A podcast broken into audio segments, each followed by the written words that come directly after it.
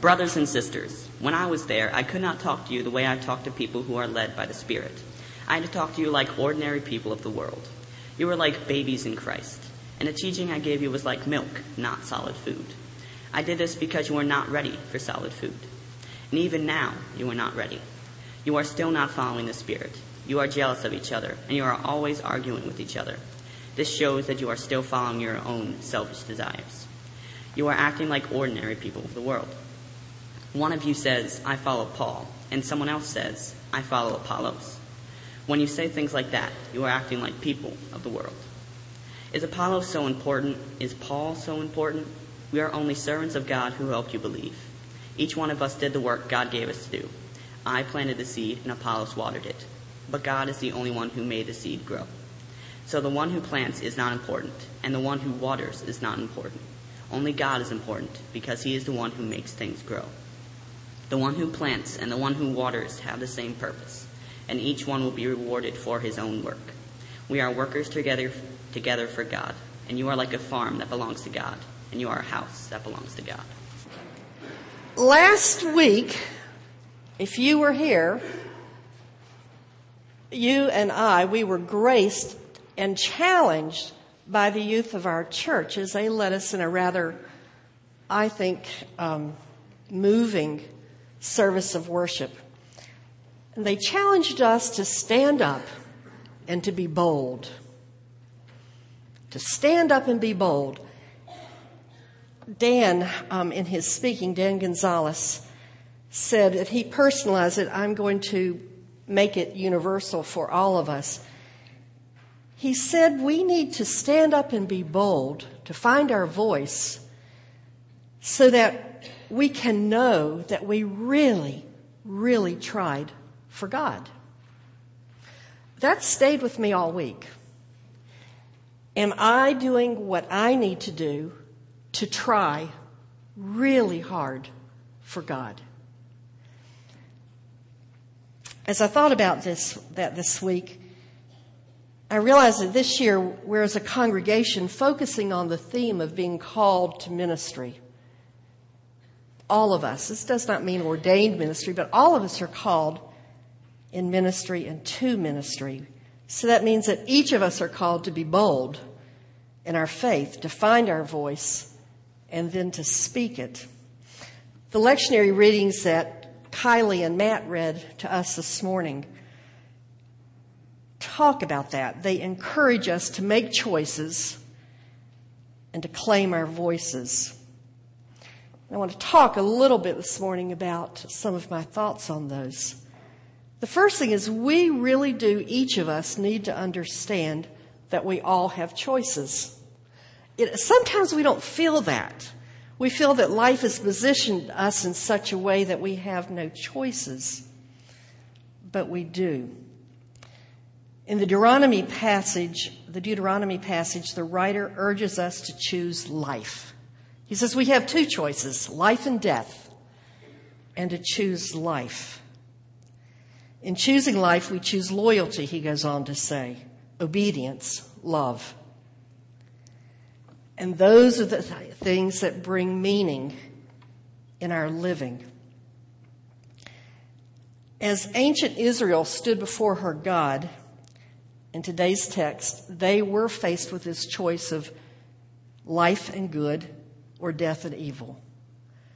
And I truly believe each of us is faced with that at some level, probably every day. Every day. We're called to choose in life, um, not always to seek safety and security, but to risk ourselves for others in need. The call to choose life promises us that we shall live in a world free from hatred and contempt and into a world in which God in Christ continually calls us and for which God's love liberates us and empowers our obedience. I work several days a week um, at a cancer center in Philadelphia. Um, it's been a, a remarkable experience over this past year. in this last year, I've encountered people of all ages, of all walks of life, whose lives have changed as they have encountered cancer. This past week, I was talking with a 16 year old who has a very aggressive tumor in her leg that's inoperable and has metastasized through her body. 16. And she said, Well, I guess this is interrupting my life a bit, isn't it, Lucretia? Interrupting my life a bit. A couple of weeks ago, I was leading an esophageal cancer support group. Um, it was during the December time. We were close to Christmas. I wasn't sure anybody would would show up. We had a pretty good turnout, and as as people were gathering, I, I encouraged them to talk a little bit about what impact cancer had had in their lives. And they talked and they went on to share about the losses that they had encountered the loss of hair, loss of body functions, loss of normality in their home. Some it was loss of work, some it was loss of relationships as people avoided them now that they had cancer. And then one man, we'll call him Victor, spoke and he said, You know, cancer saved my life. And he went on to say that when he realized he had cancer, it just stopped him in his tracks. It, it, made him and it forced him to look at how he was living. And he said, I'd really been living in a pretty shameful way. Not horrible. I could have been worse. But it's not how I wanted to live. He said he realized that cancer said to him, and wrote this down as he talked, Buddy, this is it. Your time can be limited. How do you want to count in this world? And Victor went on to say, So I repaired relationships. I reconnected with my church and community, and I've given. I've tried to give every day more than I receive. And he said, I like my life so much better. I've been given this opportunity to grab life. Cancer has saved my life. We all have choices. We have choices. Victor really understood, I think, what the author of Deuteronomy meant when he said, Today I am giving you a choice of two ways. You can choose life and death, life or death. The first, choosing life, will bring a blessing. The other choice will bring a curse. So choose life. Choose life. we do make choices. Some of them seem not so important.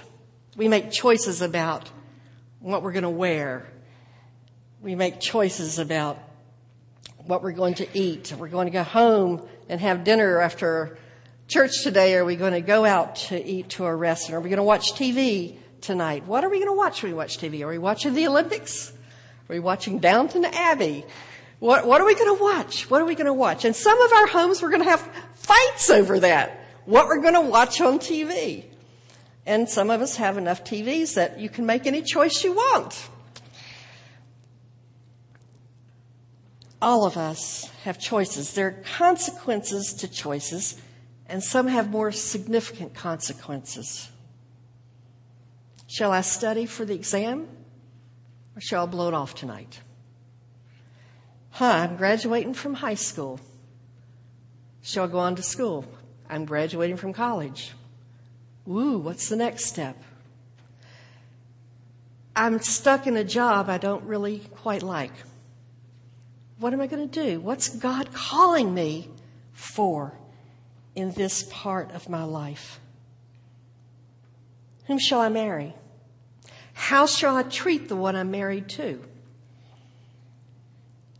I've been to a party Tom's had an awful lot to drink. Should I really let him drive home alone? We all make choices. I believe as Christians we need to understand that in making choices to live as a people of God, we choose to pay attention. We choose to hear and live for God. To, as Dan said, really try for God. God will call us, if we are listening, to speak for Him, to speak truth in the life situations that we encounter. A lot of us are afraid of what we may be called to do, or we believe God is nudging our hearts to do. We're afraid to choose because we feel we're not strong enough, or good enough, or smart enough, wise enough, strong enough to do what we believe God may be nudging our hearts to do. But this is where the second part of our scripture comes in that Matt read and that Lynn and the kids lived out. We're called not to do the whole thing, but a piece of it. Just a piece. Just a piece. To do a job that's part of God's plan, not all of God's plan. And I believe when we do that piece, He gives us the courage and the energy and the power to do it. So when we hear it, when we listen, our job is to use our voice. Come on up. I'm thinking, Trace, this is about what, a year and a half ago that we talked about this the first time? I, I'm going to speak just a moment before you play. I love the Facebook message box. People, some of you, write me all the time about different things. And well over a year and a half ago, Trace wrote me about a song that he really felt had a message that needed to be shared, and I absolutely agreed with him. And we had a couple of times we were going to do this, and different things happened, and then you had some time with your voice, and I wasn't sure. Pray for him as he sings. This is kind of like the first time he's really doing this. The song that Trace is going to sing comes from a musical called Ragtime. And in this musical, a man named Coalhouse lives in a very um, difficult time. It's a, a time with a lot of injustice that he and his family and others have been hurt by. Coalhouse comes to believe that he, his family, his colleagues, society should not choose to try to solve injustice with violence, but rather to change society by their words and then by telling their children their stories. Coalhouse has an understanding that he's propelled to, ch- to share. Ultimately, he is killed, but he has shared. He has been heard and his message is carried on. Hear the voice of Coalhouse as shared by our friend Trace. Go out and tell our story. Let it echo far and wide. Make them hear you. Make them hear you. How justice was our battle and how justice was denied. Make them hear you. Make them hear you. And say to those who blame us for the way we choose to fight that sometimes there are battles that are more than black or white. And I could not put down my sword when justice was my right. Make them hear you. Go out and tell our story to your daughters and your sons. Make them hear you. Make them hear you. and tell them in our struggle we were not the only ones. Make them hear you. Make them hear you. Your sword can be a sermon or the power of the pen. Teach every child to raise their voice and then my brothers then will justice be demanded by ten million righteous men. Make them hear you. When they hear you, I'll be near you again.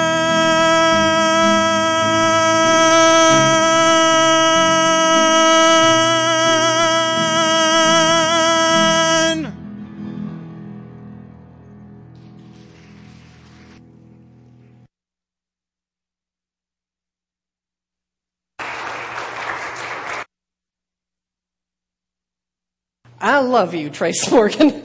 wow. Make them hear you. Whatever your age, make them hear you.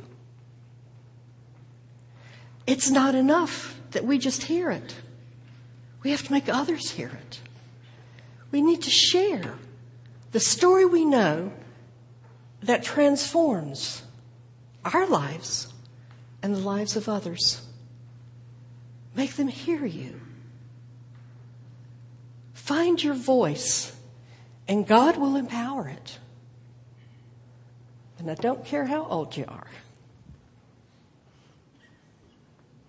I look at this sea of wonderful people who have so much to share and so much to say. We are part of a faith that has so much to share. And it needs each one of us to say it. Make them hear you. Make them hear you.